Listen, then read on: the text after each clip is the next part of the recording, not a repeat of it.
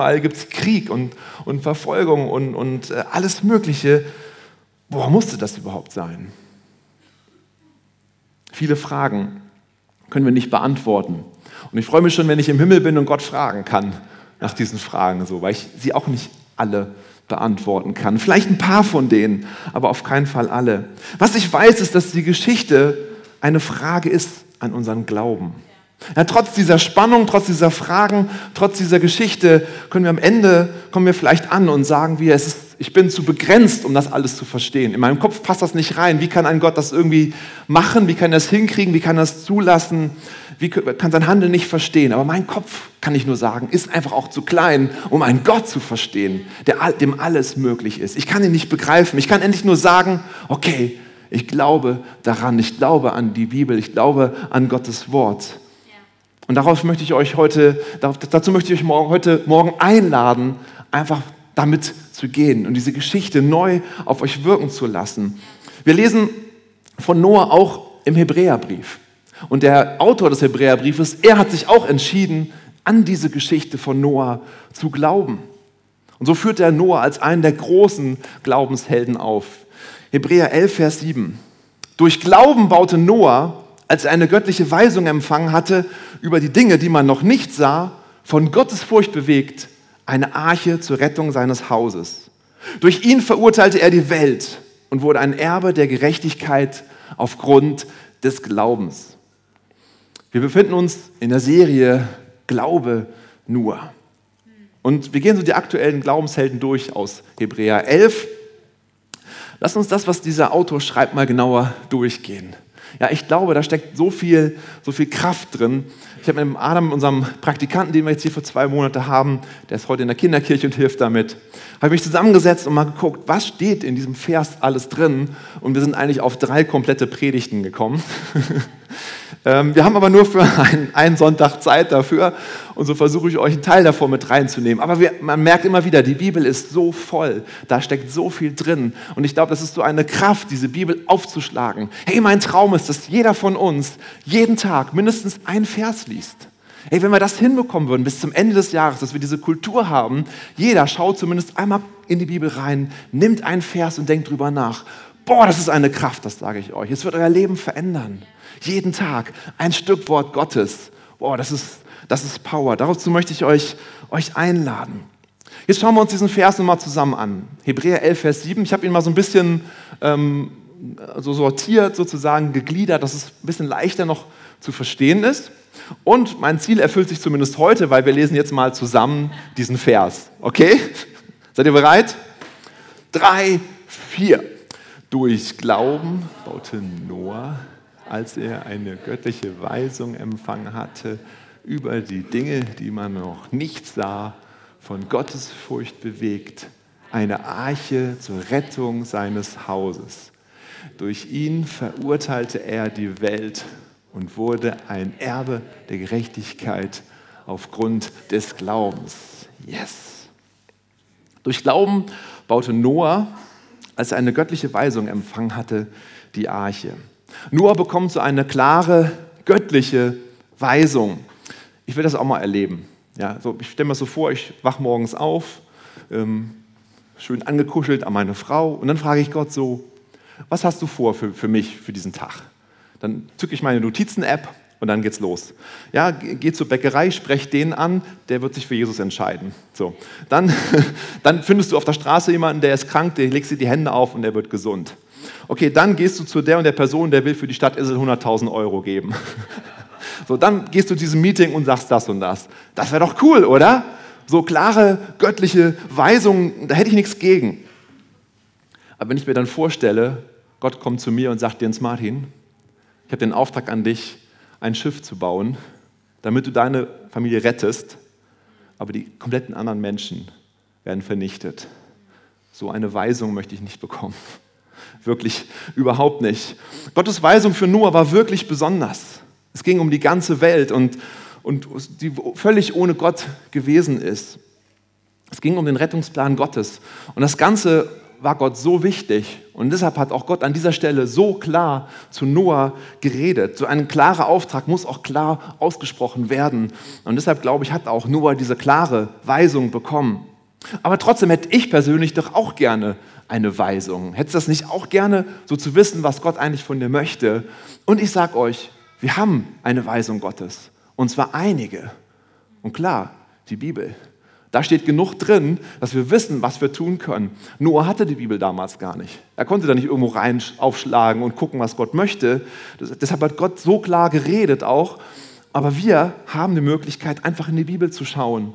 Und zum Beispiel eine Weisung steht in Markus 16, Vers 15.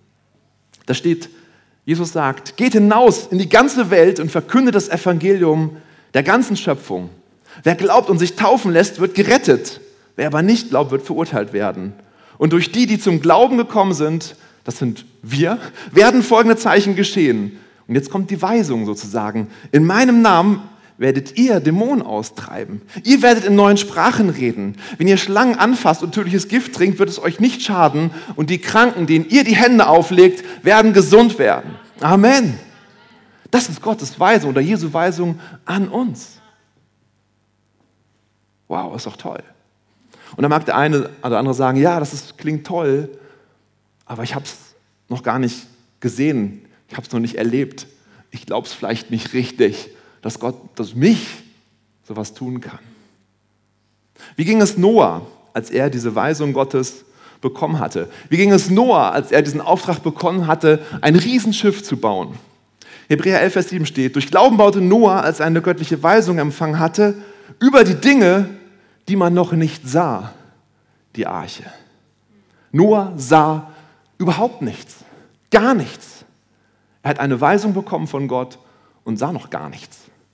Wir haben diese Weisung bekommen, sehen auch noch nichts. Aber so oft entscheiden wir uns dann, ach, vielleicht können wir das denn auch gar nicht, vielleicht ist das auch gar nicht für uns, vielleicht bin ich ja doch nicht gemeint. Noah fing an, mitten irgendwo auf einem Feld ein riesengroßes Schiff zu bauen. Wie haben sich seine Nachbarn verhalten? Wie seine Freunde?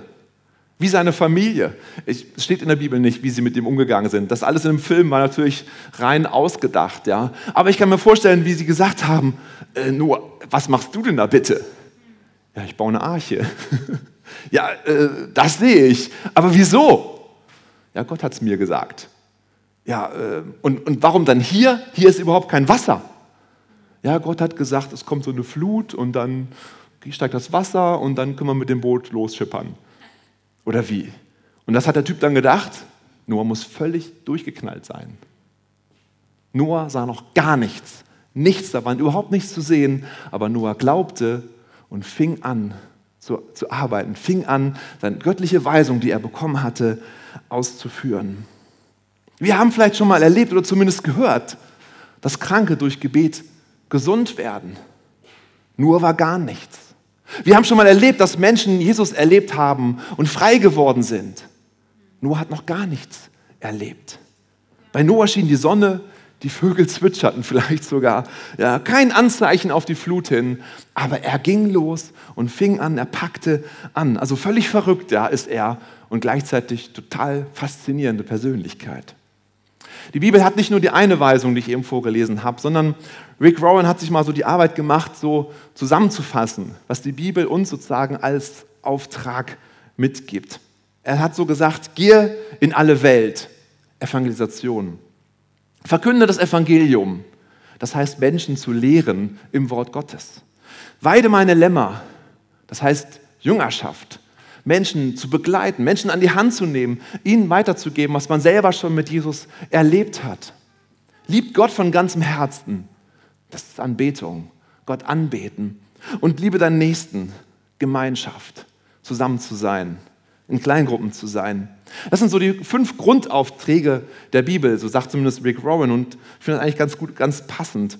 Und ich glaube, diese gelten für jeden von uns. Natürlich haben wir Begabungen, in dem einen mehr, in dem anderen weniger. Und so kann, muss nicht jeder alle fünf irgendwie umsetzen. Aber wir merken, so ein Stück davon ist in jeden in uns hineingepflanzt. Aber ich glaube, Gott hat auch noch persönliche Weisungen für uns bereit. Und ich glaube, hier sitzen Leute in den Reihen, die schon ein oder andere Weisung von Gott bekommen haben. Vielleicht ein Traum, eine Prophetie, eine Vision für dein, für dein Leben, ein Reden Gottes. Aber vielleicht hast du es zur Seite gelegt und gesagt, ich sehe noch nichts, ich sehe noch gar nichts. Wieso soll ich dann anfangen? Vielleicht geht es dir wie mir, ja, ich bekomme eine Weisung von Gott und dann denke ich auch so, boah, wie soll ich denn das machen? Als ich so hier mit meiner Frau damals hier in den Standort gekommen bin, wir haben öfter mit dem Lobpreis mitgearbeitet, ich habe hier öfter gepredigt und ich merkte irgendwie, die Atmosphäre hier, was hier los ist, das begeistert mich irgendwie. Irgendwie zieht mich Gott hierher. Er hat nicht so klar gesprochen, Jens Martin, geh nach Harburg. Aber ich habe gemerkt, irgendwie redet Gott zu mir. Und dann habe ich überlegt, soll ich vielleicht hier Matthias mal fragen, ob ich hier Campuspastor werden soll? Ich habe noch nie einen Campus geleitet. Ich habe Bereiche geleitet, ja, aber ich habe noch nie einen Campus geleitet. Dann, dann sind hier so, ähm, zum Beispiel, ich wusste von einigen Bereichsleitern, die wieder zurückgehen nach Munzburg und da werden hier Bereichsleiterpositionen offen sein und dann werde ich hier sein, da werde ich das irgendwie machen müssen oder wie auch immer und ich, wie soll ich denn das hinkriegen? Und ich habe eher gesagt, nee, ich, ich, ich sehe es noch nicht ich sehe es noch nicht. Aber irgendwann habe ich dann gesagt, ich schaue ich schau auf Gott. Was heißt Glaube? Glaube heißt ein Überführtsein von Wirklichkeiten, die man noch nicht sieht. Und das ist so interessant, das ist eigentlich schon vorhanden. Es ist eigentlich schon da. Wir sehen es nur mit unserem bloßen Auge noch nicht. Die Kraft zu heilen ist da. Gott möchte wirken durch uns. Wenn du jemanden hast, der krank ist und die Hände auflegst, da ist schon was da, es ist schon was vorbereitet. Nur wir sehen es noch nicht mit unserem Auge. Und so oft tun wir es deshalb nicht. Aber die Wirklichkeit ist eigentlich schon da, nur nicht mit unserem natürlichen Auge zu sehen. Aber in der übernatürlichen Welt ist es schon entschieden. In der übernatürlichen Welt hat Jesus schon gesiegt. Und die Kraft ist da. Wow. Wie ist es mit uns? Haben wir aufgehört, Freunden von Jesus zu erzählen, weil wir vielleicht noch nicht erlebt haben, dass jemand sich für Jesus entschieden hat, weil wir mit ihm gesprochen haben. Haben wir vielleicht aufgehört, für Kranke zu beten, weil wir es noch nicht erlebt haben, dass jemand gesund geworden ist? Haben wir aufgehört, Dämonen ausfahren zu lassen, weil wir uh, noch nie davon gehört haben? Hey, in der Bibel steht es. Es ist das, was das Wort Gottes sagt. Und es ist da. Es ist unser Auftrag. Die Kraft ist da. Wir können losgehen. Ich bin gespannt, was wir dieses Jahr alles erleben werden. Wir haben einen Auftrag von Jesus bekommen. Wir haben diese göttliche Weisung schon längst erhalten. Allgemein das, was ich gesagt habe, aber vielleicht auch hast du persönlich schon was bekommen. Und ich möchte uns ermutigen, lasst uns diesen Auftrag, das, was Gott in dich hineingesprochen hat, wieder nehmen und sagen, okay, Gott, selbst wenn ich es noch nicht sehe, glaube ich, es kann passieren. Noah hat es durchgezogen. Der hat es gemacht. Durchgezogen ist das richtige Stichwort. Wie lange baute Noah eigentlich an der Arche? Wir können es in der Bibel nicht ähm, genau feststellen. Es gibt einige, die sagen 20 bis 30 Jahre. 20 bis 30 Jahre baute er die Arche, ohne dass irgendwas zu sehen war. Ja. Es gibt sogar ähm, einige Theologen, die behaupten, 120 Jahre hat Noah gebaut. Die Menschen wurden damals ja vor der Sintflut viel älter als wir geworden sind. Und so war das natürlich auch möglich, 120 Jahre an der Arche zu bauen. Das ist schon, schon eine lange Zeit, oder? Kann ich mir wie krass, wie er das durchgehalten hat. Ähm, wie hat. Was war der Antrieb für Noah? Wie hat er das hingekriegt? Und ich habe einen kleinen, drei Worte gefunden in Hebräer, die uns, glaube ich, darauf hinweisen, was geholfen hat, durchzuhalten. Und zwar die drei Worte von Gottes Furcht bewegt. Von Gottes Furcht bewegt. Gottes Furcht ist so ein schwieriges Wort. Ja, Furcht ist eigentlich aber auch sehr ähnlich wie das Wort Ehren. Man spricht ja auch von Ehrfurcht. Eigentlich könnte man auch hier schreiben Ehrfurcht vor Gott. Das ist so vom, vom Originaltext her genauso eigentlich möglich, es so, so zu bezeichnen. Ja, das bedeutet so einen riesen Respekt, eine riesen Ehre zu haben für unseren Gott. Vielleicht kennst du es bei, bei manchen Menschen, wenn du ihnen begegnest, dann hast du oh, einen richtigen Respekt davor. Ich weiß noch, damals habe ich Hartmut Knorr kennengelernt. Ich habe ihn in Seminaren gehört. Ich habe mitgekriegt, dass er Bücher geschrieben hat. Dann war er in der Bibelschule, war er Dozent. Und irgendwann kam er zu Elim und ich saß neben ihm im Büro von Matthias. Hartmut Knorr, neben mir. Ich, oh, ich, ich wusste nicht, was ich sagen sollte. Ja? Irgendwie sonst fällt mir immer ein Smalltalk irgendwas ein, so. Mir fiel gar nichts ein. Ne? Das muss der von mir denken. Ich sitze da nur schweigend und so, weil ich so aufgeregt war. Da sitzt der neben mir. Und so geht es uns so mit Gott. Haben wir so eine Ehrfurcht vor Gott. Gott, der Schöpfer des Universums. Aber wir sehen es halt nicht. Ja, es ist nicht mit unserem Auge zu sehen und vielleicht deshalb vergessen wir das manchmal, wer Gott eigentlich ist. Ich denke an die vier lebendigen Wesen, die vor dem Thron Gottes stehen und nichts anderes machen, Tag ein, Tag aus, Tag und Nacht, beten, heilig, heilig Herr, Gott allmächtig, der war und ist und der da kommt. Heilig, heilig, heilig Gott, allmächtiger, der war und ist und der da kommt. Das ist unser Gott. Wir haben ein Problem mit unserem Saaldach. Oh nein, was machen wir jetzt? Gott kann. Gott kann in einem Zuge das ganze Dach wegnehmen und Neues draufsetzen. Ist auch kein Problem für ihn. Zack. Wir brauchen keine Angst zu haben vor nichts, gar nichts, weil Gott kann. Er ist allmächtig. Ich glaube, wir haben manchmal die Ehrfurcht verloren vor diesem Gott, der, dem alles möglich ist. Ja, auch ganz persönlich, unsere Tochter war vor ein paar Wochen krank und hatte so einen komischen Husten, dass sie irgendwie Fieber hatte und dann hat sie nur noch so geröchelt, so. Es war richtig schlimm. Ja, man dachte, oh, gleich, gleich kriegt sie keine Luft mehr und so. Haben Arzt gerufen dann mitten in der Nacht. Aber dann zu sagen, hey, Gott kann. Er kann sie von einem Moment auf den anderen gesund machen. Selbst wenn sie sterben würde, könnte Gott sie wieder lebendig machen. Gott kann alles. Wir können ihm vertrauen. Und er meint es gut mit uns. Er kann alles. Deshalb will ich an seine göttliche Weisung für uns glauben. Ja, wenn du eine Weisung, wenn du eine Prophetie bekommen hast für dein Leben und du sagst, oh, ich weiß nicht, ob das wirklich mal Wirklichkeit wird, ja, dann sagst du ja eigentlich, Gott, du hast mich da, das, du, ich traue dir nicht zu, dass du mir helfen kannst, das wirklich umzusetzen. Und dabei sagen wir doch, Gott, Gott kann. Jetzt habe ich von ihr gesprochen, dann kommt sie gleich. Hallo. genau. Gott kann. Gott traut mir etwas zu. Und ich möchte allein aus Respekt vor ihm, aus Ehrerbietung, aus Ehrfurcht vor ihm, das, was er mir zutraut, ja auch umsetzen. Ja, weil ich glaube, er hat mich dazu befähigt. Und dann kommen andere Menschen und machen sich vielleicht lustig über uns. Machen sich lustig über Noah. Ja, also ich kann mir echt vorstellen, was da abgegangen ist, wie die sich alle totgelacht haben über ihn, bis hinterher dann wirklich die Flut kam und dann vielleicht alle mit aufs Schiff wollten. Aber es gibt ein göttliches Prinzip. Wie können wir Furcht vor Menschen loswerden? Wenn, wir Gottes, wenn unsere Gottesfurcht steigt, wenn wir mehr Respekt vor Gott haben, wird die Furcht vor Menschen sinken. Das ist eine ganz einfache Gleichung. Wenn wir mehr an Gott dran sind und mehr ihn anbeten, ihn mehr kennenlernen, mehr erkennen, wie groß er ist, dann wird unsere Angst vor Menschen sinken. Ganz einfaches Prinzip. Ich glaube, das ist ein göttliches Prinzip. Und da bin ich drin, versuche ich weiter voranzugehen, dass mir nicht mehr so wichtig ist, vielleicht was andere über mich denken. So kann ich frei sagen, was die Bibel sagt, was ich glaube, was richtig ist. Ich brauche keine Angst zu haben, weil ich weiß, ich stehe vor Gott und Gott hört alles, was ich sage. Und ihn möchte ich ehren mit dem, was ich sage. Wow. Schließlich hat es Noah geschafft. Er hat die Arche fertiggestellt. Die Sintflut kam er konnte die Tiere retten und seine Familie retten. Und es ist eine Geschichte, die vor vielen Jahren stattgefunden hat. Aber ich glaube, sie hat eine wichtige Bedeutung auch für uns, wie vieles im Ersten Testament wir auf uns heute auch übertragen können.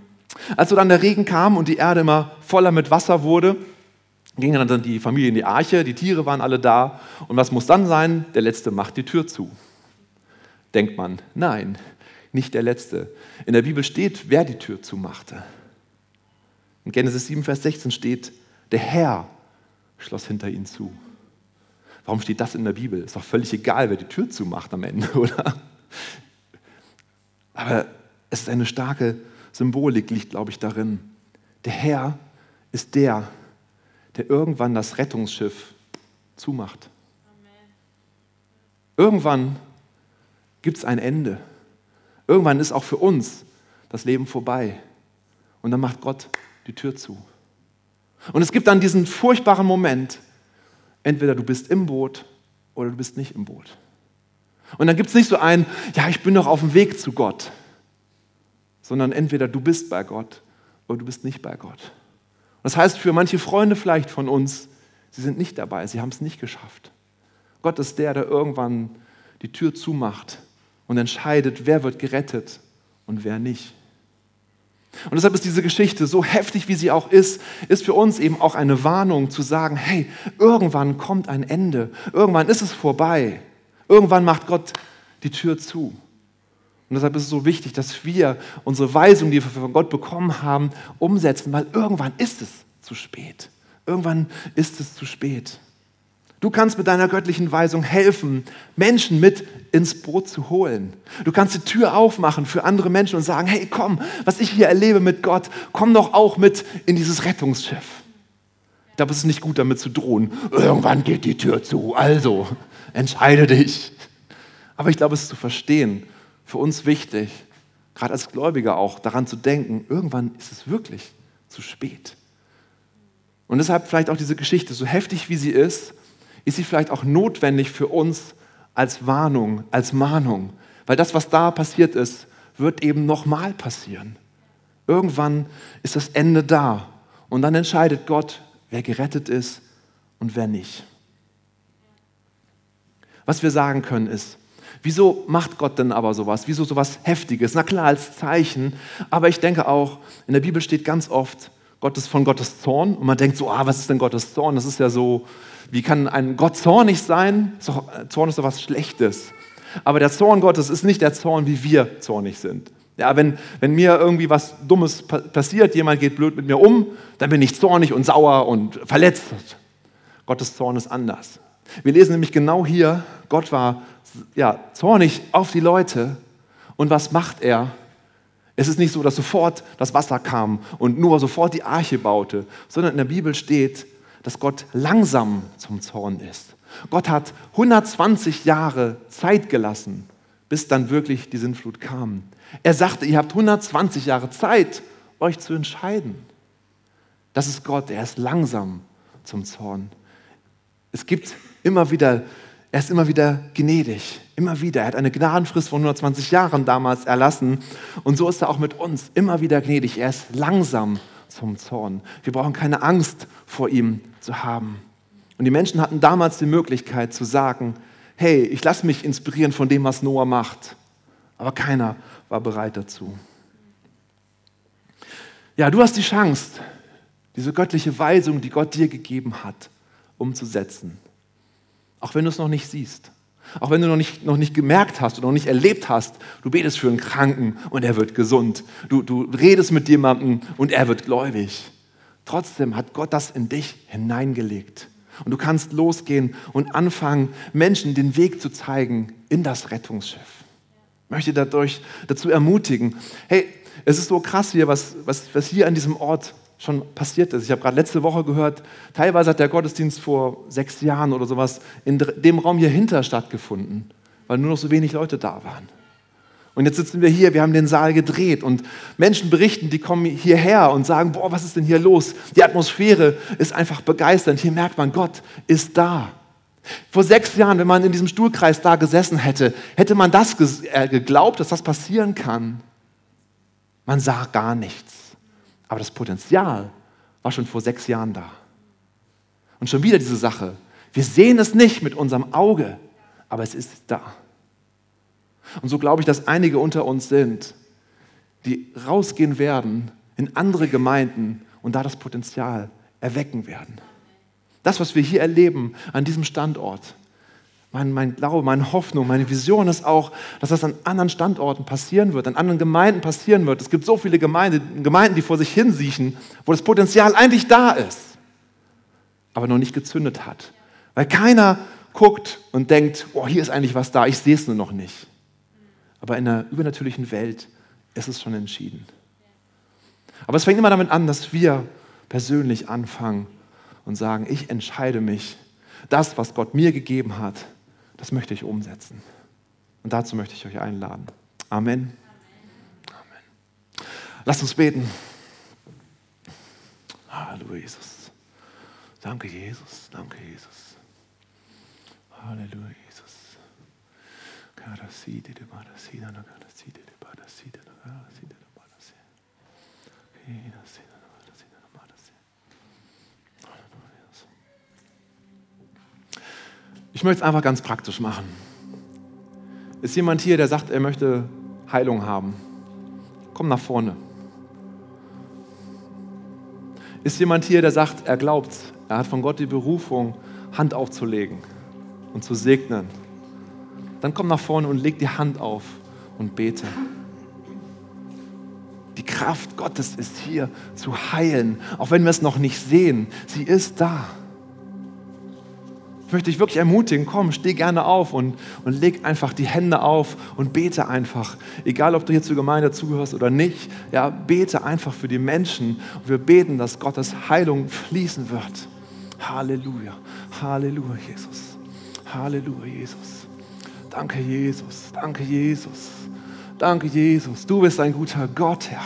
Du bist ein guter Gott, Herr. Du hast schon beschlossen, du hast schon im Himmel uns ja, das vorbereitet, Herr. Und wir nehmen es an, dass Heilung da ist, in Jesu Namen, Herr.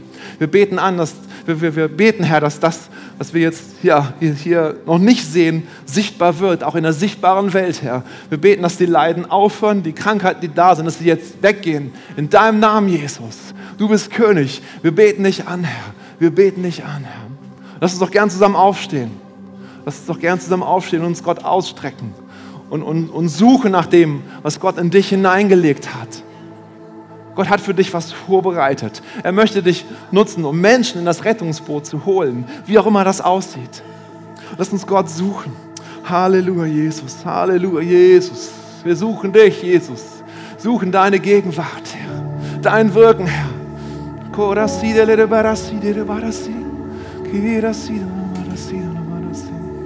Jesus, Jesus. Danke, Jesus, danke, Jesus.